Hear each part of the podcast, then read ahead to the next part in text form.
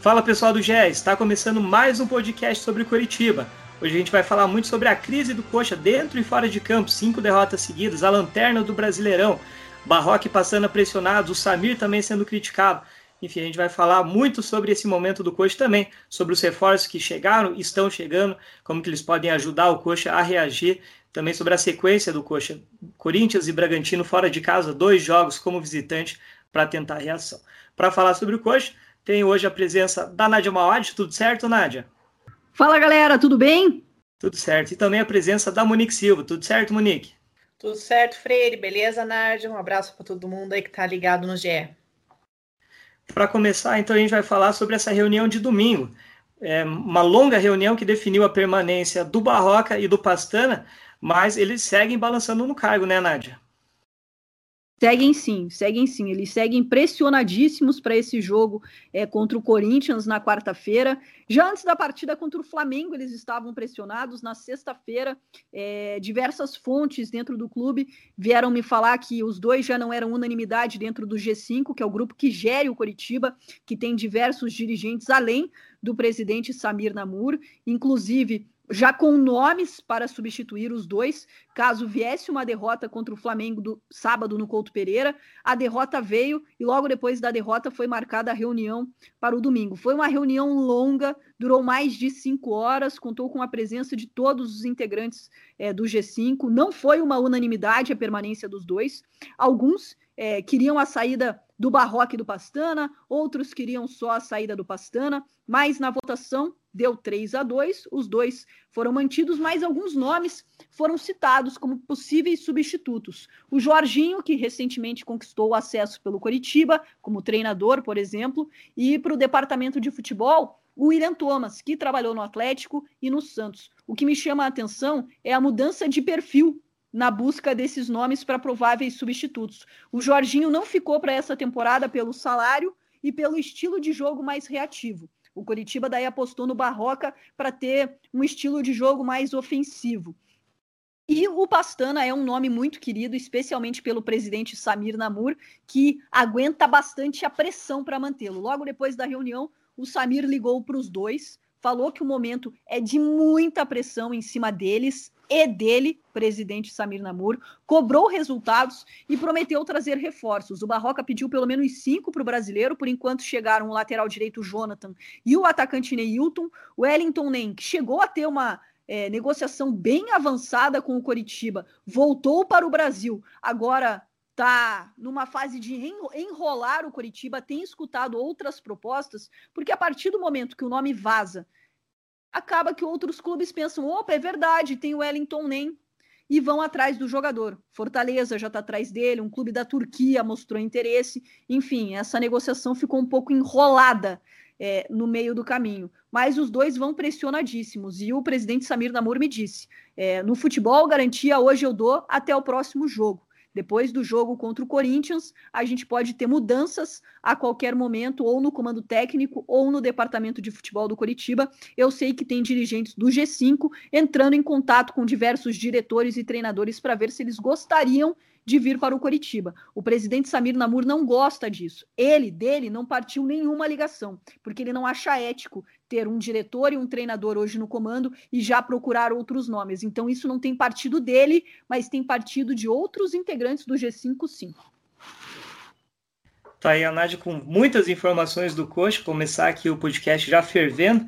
Daqui a pouco, Nádia, vou querer que você fale mais sobre esses nomes que o Coxa especulou, está estudando, sobre os reforços também. Antes eu queria saber de você, Monique. É, o Coxa vem de uma sequência de cinco derrotas, é o lanterna do Brasileirão. Você acha que o Eduardo Barroca e o Rodrigo Pastana são hoje os maiores culpados por essa crise do Coxa dentro e, e até fora de campo? Olha, pelo que eu vejo, assim, o Pastana é muito questionado e não é de hoje, né? A torcida realmente está na bronca muito com, com o diretor de futebol do Coritiba, que dizem, né, deixa desejar nas contratações. E, mas eu vejo que o Barroca não tem culpa nesse momento do Coritiba, não. É a minha opinião. É, eu acho que ele tem pouca coisa à disposição no elenco, né? Ele não tem peças para colocar o tipo de jogo que ele gosta, que ele gosta de armar as equipes. Eu não coloco tudo na conta do Barroca, não. Eu também não, eu também não. Eu vejo hoje é, um Pastana muito mais é, ameaçado do que o Barroca. É, mas também existe aqueles que dentro do clube pensam: se é para mexer em um, mexa nos dois. Então, essa falta de unanimidade, essa falta de conjunto em ideias é, dentro do grupo que gere o Coritiba, acabou fazendo com que os dois permanecessem no Coritiba, pelo menos até o jogo contra o Corinthians. Mas eu tenho a mesma avaliação. É, para o Barroca é muito duro você olhar para o banco de reservas e hoje ver, às vezes, uma garotada vê muitos jogadores das categorias de base em um momento em que o Curitiba vem muito pesado para essa Série A. Né? Acumula derrotas, perdeu o título paranaense em casa. Então você olha para o banco e tem garotos à disposição, é complicado para o Barroca nesse momento. Você olha para o banco e tem o Rui à disposição, é, é muito difícil encontrar alternativas. Eu até gostei da escalação que ele colocou em campo contra o Flamengo. A ideia era dar mais ofensividade, velocidade, especialmente no meio-campo, com o René Júnior e com o Ian Sassi, mas o René Júnior realmente é, ele ainda não chegou no Coritiba. Né? Foi expulso, já desfalca o time para a próxima é, rodada contra o Corinthians. É, já não poderia jogar, né? Porque pertence ao Corinthians, mas era um jogador que eu esperava muito para ajudar nessa qualidade na saída de bola, o Barroca também, e não está rendendo. Agora, nota boa em relação ao jogo contra o Flamengo, a estreia do Neilton, que deu uma outra movimentação para o time lá na frente. Eu questiono só algumas escolhas do Barroca de vez em quando. Por exemplo, quando o Gabriel e o Thiago Lopes estavam à disposição, hoje eles estão no departamento médico, é, era sempre ali jogando, né? Ou sempre os dois jogando. O Rui me causa estranheza, né? um jogador que nem no Paranaense estava à disposição e servia, agora é a solução do meio-campo. Mas a gente lembra que Giovanni está no departamento médico, Giovanni Augusto também. É o Matheus Salles que a gente fala aqui, todo podcast do Curitiba a gente fala do Matheus Salles. É complicado para o Barroca também não ter essas peças à disposição, ter que colocar um Rui, ter que colocar ali o René Júnior que acaba mais atrasando e atrapalhando do que ajudando. Então, por isso que eu não consigo culpar tanto o Barroco pelo momento. Até sobre o Matheus Salles, a tendência é que ele seja relacionado já para esse jogo de quarta-feira contra o Corinthians. A princípio começa no banco, né? Porque não joga já há cinco meses. Mas enfim, mais uma opção interessante para o Barroca, se o Barroca permanecer, né? Para a sequência da temporada. Vocês falaram que o René Júnior está tá abaixo da média, e talvez até defendendo o Pastana é, vários jogadores que o Pastana contratou que seriam nomes interessantes não estão rendendo o que podem. Por exemplo, o Sassai, quando ele foi contratado, eu não vi muitos torcedores criticando. Lógico que tinha a questão extra-campo que preocupava, mas a, a, aprovação do Sassá foi muito alta. O René Júnior, que vocês comentaram, o Natan Silva, foi, é, é, um nome que também se encaixou ali no meio campo, tem feito um, um bom papel, até, lógico, não na altura do Matheus Salles. O Rodolfo entrou na zaga tem feito também ali sem comprometer muito. Enfim, o, e agora, por último, né, o, o Neilton, que, que a Nádia comentou. É, como vocês veem esse trabalho do Pastana? Vocês acham que essas contratações, é, o Coxa contratou mal, ou o Barroca não está tirando proveito, ou é culpa dos jogadores por não estarem rendendo? Enfim, quem que vocês acham que é o principal culpado por essas questões? Jogadores que têm qualidade, têm potencial, poderiam render muito mais, só que não estão dando a resposta em campo. Pode começar com você, Nádia. Eu acho que é o conjunto. Eu acho que é o conjunto. É, acho que o Barroca tem uma parcela de culpa na questão do posicionamento é, dos jogadores, das escolhas, mas na questão do rendimento deles, eu acho que os jogadores têm uma parcela de culpa maior. Eu esperava muito do Sassá, ele até começou bem nos primeiros jogos, fazendo três gols, é, mas depois caiu muito de rendimento, especialmente depois que perdeu aquele pênalti que eliminou o Coritiba na primeira fase é, do, é, contra o Manaus.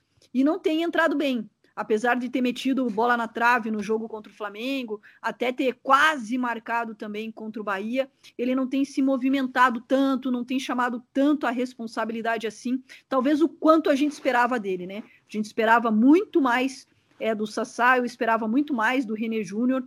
Eram dois bons, são dois bons nomes é, para o Coritiba, tem qualidade para isso, mas também depende deles especialmente o fator comportamento, o fator extracampo, é, isso depende muito do jogador. E eles acabaram decepcionando bastante. O próprio é, diretor de futebol, Rodrigo Pastana, disse na semana passada né, que o rendimento do Sassá está muito abaixo do que todos esperavam. Então, é, eu espero realmente que o, o Barroca consiga reunir esse grupo, tirar o melhor desse grupo para que o Curitiba renda mais. Porque no papel, o Curitiba não tem um time ruim para estar tá com três derrotas seguidas, para estar tá se falando em, já em rebaixamento para a Série B. No papel, se você tem todas as peças à disposição, o elenco do Curitiba não é ruim, mas tem que encaixar, que é algo que eu não vi esse Curitiba ainda encaixar, especialmente na volta do futebol. A gente não vê aquele Curitiba valorizando a posse de bola com velocidade, com mais intensidade, um pouco mais ofensivo, e nisso a gente sempre cita. Matheus Salles faz muita falta para esse time do Coritiba para ajudar especialmente o Galdesani, que tem sido um jogador de qualidade, mas sozinho ele não faz milagre. Agora, o Igor Jesus, nos últimos jogos, eu achei muito abaixo. Então, acho que está na hora é, do Barroca dar essa responsabilidade para o Sassá. E quem sabe Sassá e Neilton logo não reeditam a dupla que fez sucesso no Botafogo. Você comentou bastante do Sassá, enfim. Eu acho que eu, eu até defendo o trabalho do Passan, eu acho que ele cometeu muitos erros, ele é, várias contratações que não têm sentido, mas eu acho que várias contratações ele acertou e esses jogadores não estão rendendo. E é lógico vai, vai sobrar para ele, né? É, porque, enfim, foram investimentos que o clube fez e que não estão dando retorno, ou que poderiam dar um retorno muito maior e, e não estão dando a resposta em, em campo.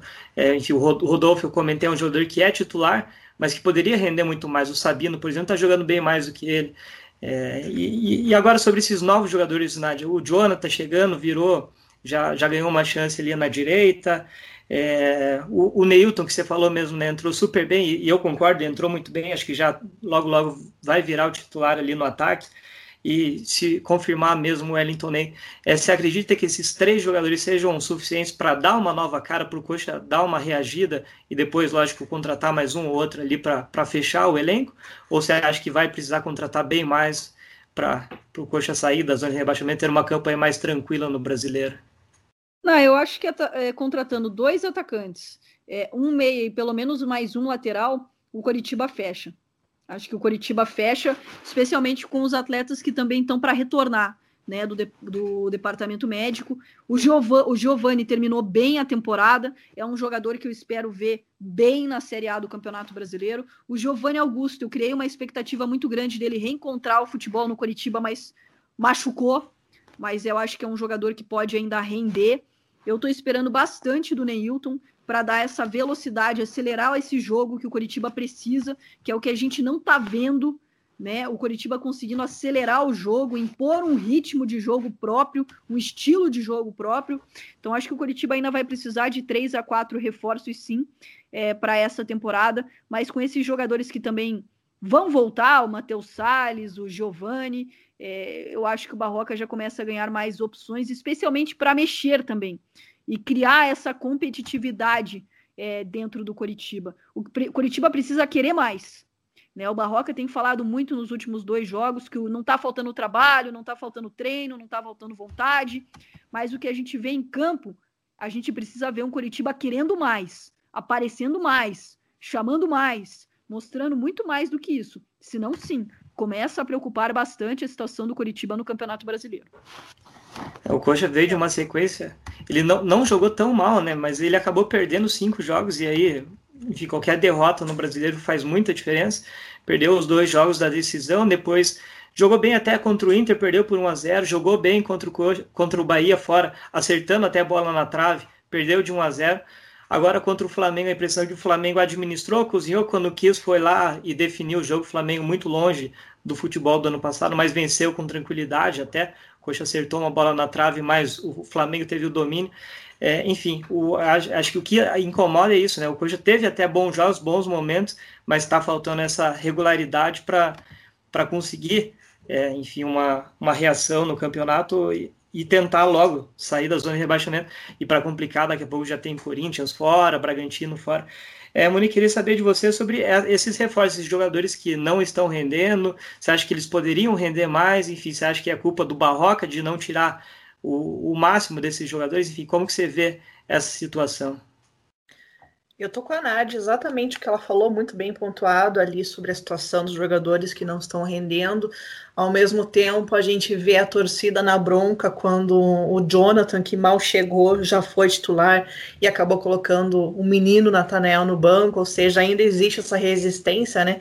Que a torcida tende muito mais a proteger a piazada, enquanto um jogador que né, chegou indicado pelo Barroca, o Jonathan, que tinha chegado a trabalhar com ele no Atlético Goianiense, já tomou conta da posição, não sei se vai continuar, mas né, existiu essa situação.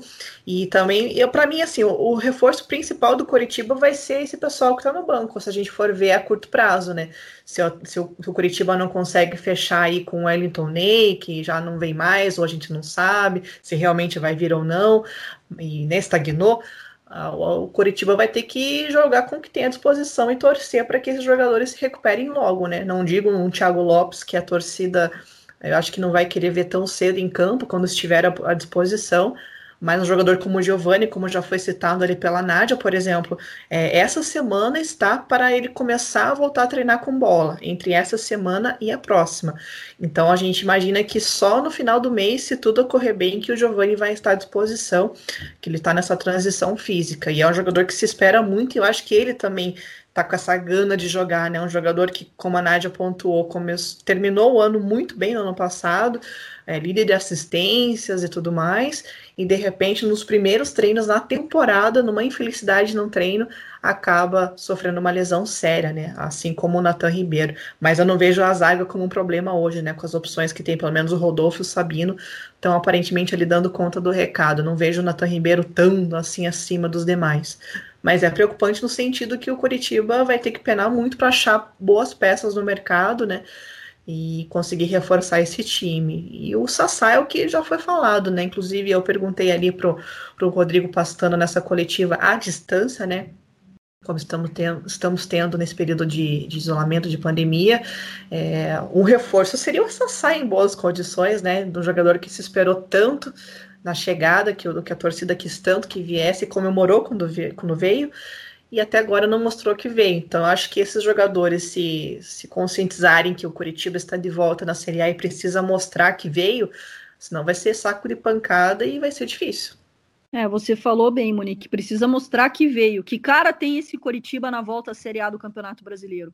A gente ainda não viu essa personalidade do Curitiba. Viu um primeiro tempo equilibrado contra o Internacional, um segundo tempo melhor contra o Bahia, concordo com o Freire, contra o Flamengo, a nítida impressão que o Flamengo cozinhou e ganhou como quis, né? Apesar do Curitiba ter mostrado até é, um domínio, um equilíbrio com um jogador a menos, o Flamengo, quando quis pôr a bola no pé, botou. E o Wilson fez defesas dificílimas e muito boas. Até eu quero ver o que o Barroca vai fazer para o jogo contra o Corinthians. Porque o, ele deu sequência para o Wilson, porque o Muralha não poderia jogar esse jogo contra o Flamengo. E agora contra o Corinthians? O Wilson foi bem, a minha avaliação é que o Wilson foi bem nesses três jogos. Fez defesas difíceis, importantes, mesmo nas derrotas. E agora, para o jogo contra o Corinthians, ele mantém o Wilson ou volta o Muralha? A gente vai voltar a essa discussão? Será que é o momento para ter essa discussão? O Coritiba, para mim, precisa de personalidade, vontade, gana em campo nessa Série A do Campeonato Brasileiro e de jogadores que tenham essa personalidade, como a Monique disse, que encarnem esse é, objetivo do time, que é jogar a Série A do brasileiro e, quem sabe, voltar a jogar uma competição internacional no ano que vem. Até sobre o Wilson. continua.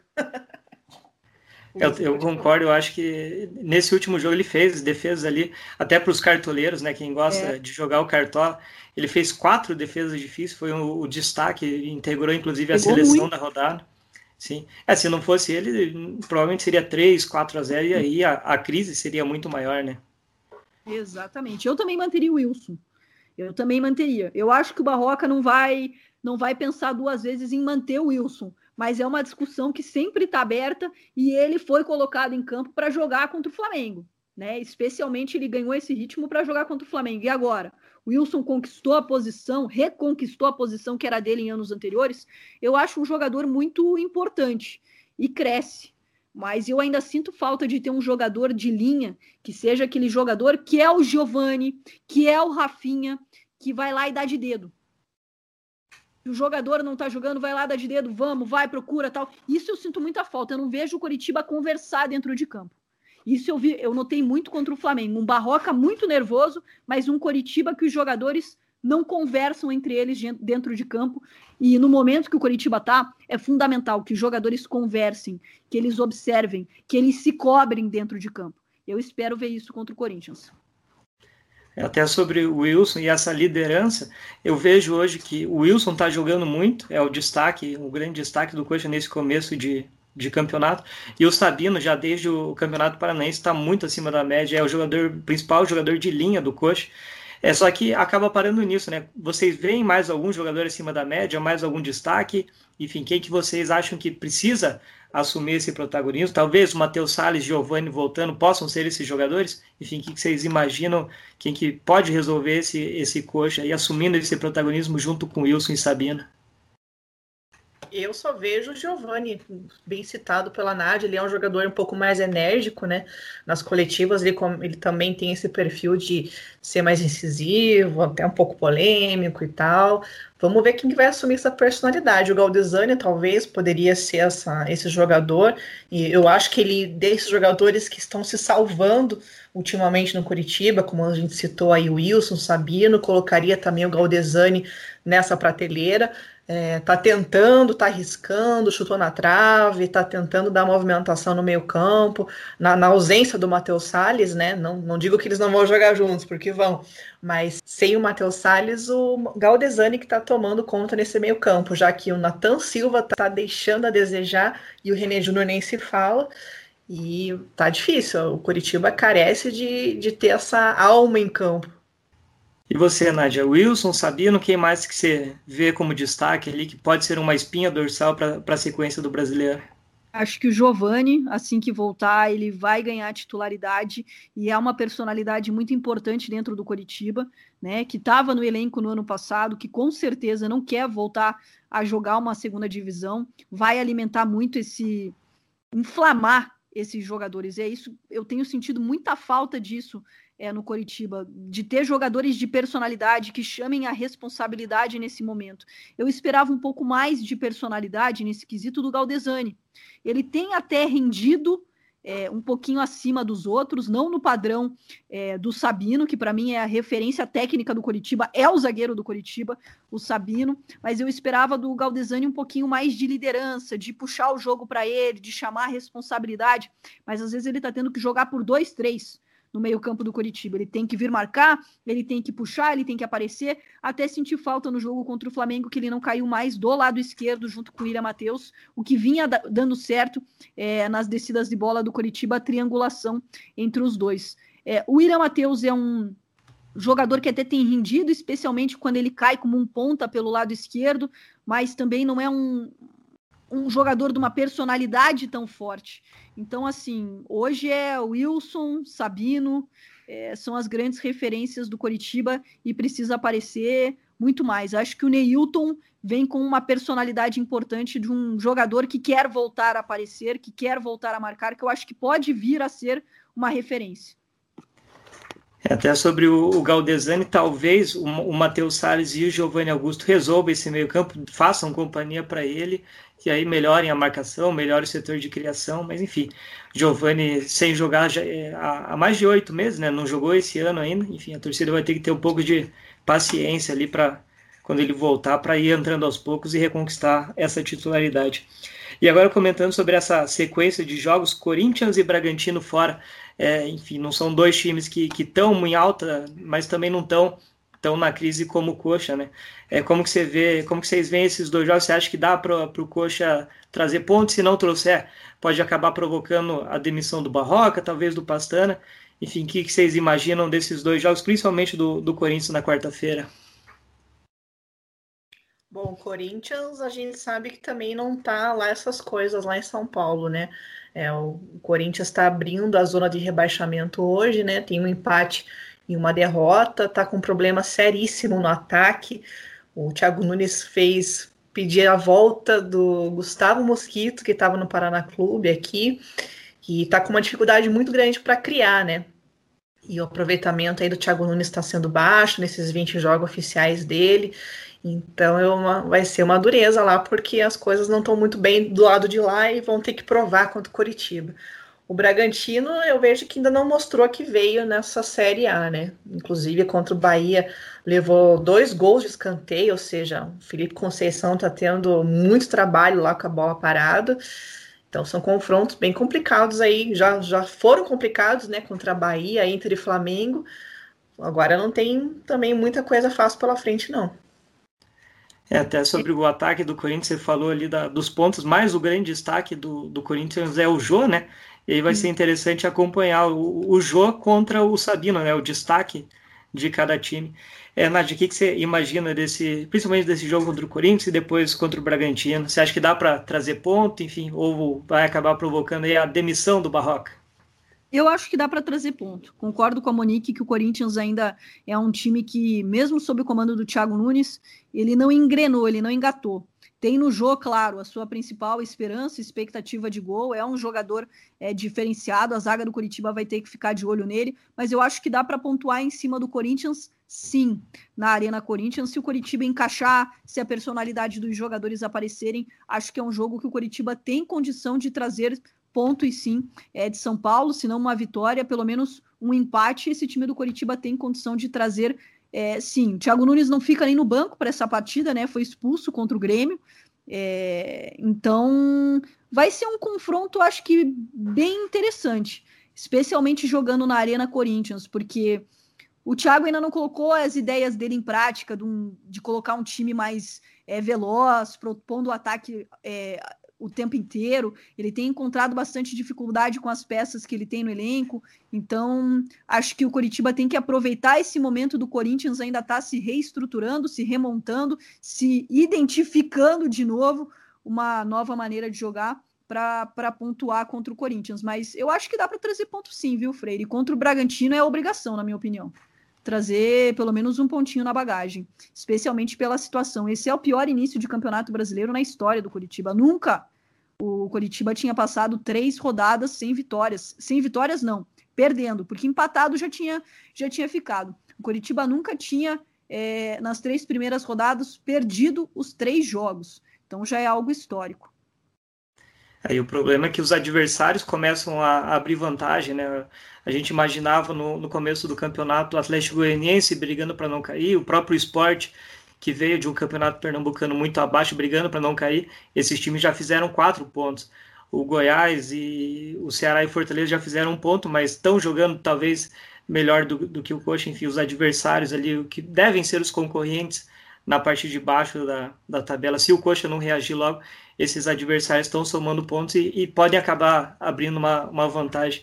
Eu acho, acho que esse jogo contra o Corinthians tem muito cara de 1 a 0 O Coxa veio já de 3 a 0 Vamos torcer aí para que esse 1 a 0 seja a favor do, do Coxa e o Coxa consiga até sair, né? Porque se, se vencer lá pode pular para a 13 terceira posição, abrir uma vantagem para os últimos colocados. Enfim, vai ser um jogo interessante para a gente acompanhar. E aí, para fechar, Nath, você falou um pouco sobre o Wellington Ney, que está enrolando ali, mas se ele for contratado, você, você imagina que ele chega para ser titular? Você acha que pode ser a, a opção ali para a vaga do Rafinha, substituir um setor carente? Olha, se for, se fechar essa negociação que enrolou e esfriou bastante, mas se ainda der para trazer o Wellington nem eu, eu traria. Eu acho que é um jogador que vem para ser titular. Eu teria fechado com o Guilherme Parede também, dentro dessa realidade hoje do Coritiba. É, o Coritiba não fechou porque o Tarreres queria deixar um contrato só até dezembro. O Coritiba pelo menos queria até fevereiro. O Vasco arriscou pensando em lá na frente tentar convencer o Tarreres a deixar o Guilherme Parede lá até fevereiro, que é o término do Campeonato Brasileiro. Eu teria fechado, entendo a diretoria do Coritiba, mas teria arriscado porque é uma posição muito carente no elenco. Então, Wellington nem ou quem vier para a posição tem que vir para jogar. Tem que ser jogador para vir e ser titular, que é o que o Coritiba está precisando. É, eu sei, por exemplo, que internamente um nome comentado, mas que não foram atrás e acabou não sendo bem avaliado, é o do Ricardo Oliveira foi um nome comentado internamente, que é o Ricardo Oliveira está no mercado. Se comentou internamente nos últimos dias, mas não se chegou a fazer uma proposta. não foi algo que avançou, mas foi um nome citado entre as opções de ataque.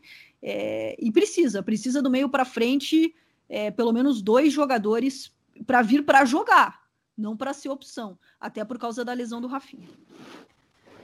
É, o Ricardo Oliveira está com 40 anos, né? O Santos estava brigando por ele, o próprio Atlético Paranaense mostrou interesse. Enfim, eu, eu, acho que é um jogador acima da média, apesar da idade, pode render muito. Mas aí você já tem um, um Sassá que não está rendendo, já tem vários outros é, histórico de lesões, histórico de que, com, com, mais idade, né, que não estão rendendo, se trazer o Ricardo Oliveira acaba sendo um risco. Enfim, eu acho que ainda pode render, mas talvez isso tenha pesado. Você comentou do Rafinha, né, Nadia? O, o, acho que o, o, que pode ter interferido, o que, o que atrapalhou principalmente na, na negociação é, do Parede foi que o Rafinha acabou se machucando depois, né? Talvez se, se fosse o contrário, se o Rafinha se machucasse antes de o Parede acertar com o Vasco, talvez o Coxa fizesse um esforço para contratar o Parede, que seria uma, uma opção interessante ali para frente. Seria. E, Eu... e agora, Monique, é, diga. Eu acho que o Coritiba tem que jogar com dois atacantes abertos. É, o Robson não tem rendido bem, né? Pode ver que a gente até às vezes esquece de falar dele. Ele às vezes aparece e resolve jogos que a gente fala: caraca, o Robson voltou. Mas contra o Flamengo ele praticamente não apareceu. Eu não lembro de uma grande jogada do Robson pelo lado esquerdo, como vinha acontecendo em alguns jogos essa triangulação Galdesani, Robson e William Matheus. É, acho que o Coritiba precisa de dois atacantes de velocidade para entrar dentro dessa proposta que o Barroca quer. Então, pô, já imaginou se tivesse fechado com parede de um lado, Neilton do outro, Sassá na frente? Você olha no papel, não é um ataque ruim, é um ataque bom, mas esses jogadores precisam render. Sassá e Neilton estão aí. Precisa de mais um jogador de velocidade. Aí o Robson fica como opção. Para fechar, então, Monique, queria saber de você. O Wellington Ney aí, que a, Monique, a Nádia falou que é uma negociação complicada, ou esfriou um pouco sonharam né, ali com, com o Ricardo Oliveira, mas enfim, negociação também complicada, o Coxa talvez não contrate. Mas o que, que você imagina? Você acha que esses nomes talvez resolvessem o ataque? O que, que, você imagina ali em termos de reforços para o Coxa? Eu acho que se o Wellington nem viesse, seria uma boa, porque justamente ele joga pela ponta direita, né? Ele foi muito bem na época do Fluminense, lá em 2012, agora está sem jogar há muito tempo, é, não jogou esse ano. Então, realmente vai ter que ver em que condições também o Hamilton nem chegaria, né? Se ele realmente acertar com o Coritiba.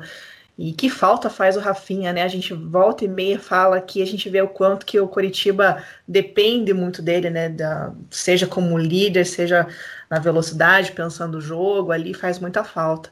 E realmente o Neilton vai, ser, vai acabar sendo o cara desse time ali jogando uh, na ponta. O Igor Jesus vai ter que se espertar aí também, porque não vem rendendo mesmo. O Robson também está deixando a desejar. É, não faz gol há muito tempo. Ele me parece ser um jogador que depende muito do gol para estar bem, né? E parece que a bola não está entrando, as jogadas não estão saindo. Enfim, eu acho que o Coritiba tinha que fazer um esforço aí para ter o Wellington Nem, já que não é de hoje que o Coritiba quer, né? Já em fevereiro quis, mas a gente entende que realmente chama a atenção do mercado, né? Fortaleza veio de novo para cima dele. Pode ser que tenha uma outra opção aí rondando, mas Coritiba também vai ter, vai ter dificuldades, já tem né, dificuldades no mercado. Então é isso, pessoal. Podcast chegando ao fim. Muita informação, muita cornetagem. Falamos aí sobre Barroca e Pastana, a pressão sobre eles, o interesse do coxa no Wellington Ney, no Ricardo Oliveira também, que a Nádia revelou que quis comentar esse nome nos bastidores, né? Enfim, para confirmar, então, o, o Coxa enfrenta o Corinthians na quarta-feira, às nove e meia da noite, na Arena Corinthians, e depois o Bragantino no domingo, às quatro da tarde, no Nabi Abichedi, dois jogos fora de casa, o Coxa vai tentar aí os primeiros pontos no Brasileirão. Muito obrigado pela participação e pelo show de informações, Nádia. Capaz, obrigada sempre por chamar, precisando cornetar, estamos aqui e vamos torcer que o Coritiba encerre esse jejum de vitórias, esse jejum de gols também, né? São cinco derrotas seguidas nesses cinco jogos, só um gol marcado e de pênalti é, do Sabino na final contra o Atlético. Vamos esperar que o Coritiba retome o rumo. Senão, depois de quarta-feira, grandes chances de mudanças no Alto da Glória. É, dois jogos complicados fora de casa. Vamos ver se o Coxa traz pontos. Você acredita que traz pontos, Monique? Vamos torcer para isso, né? Quem sabe aí um pontinho do Corinthians, uma vitória do Bragantino, ou até mesmo uma vitória lá contra o Corinthians, quem sabe? Vamos torcer por essa reação e pela primeira vitória aí do Coritiba no Brasileirão. Então é isso aí. Muito obrigado você também, Monique. Valeu, Freire, tamo junto. Valeu, pessoal. Não esquece, então, esses dois jogos contra Corinthians e contra Bragantino, a gente acompanha tudo em tempo real no GE. Valeu e até o próximo podcast.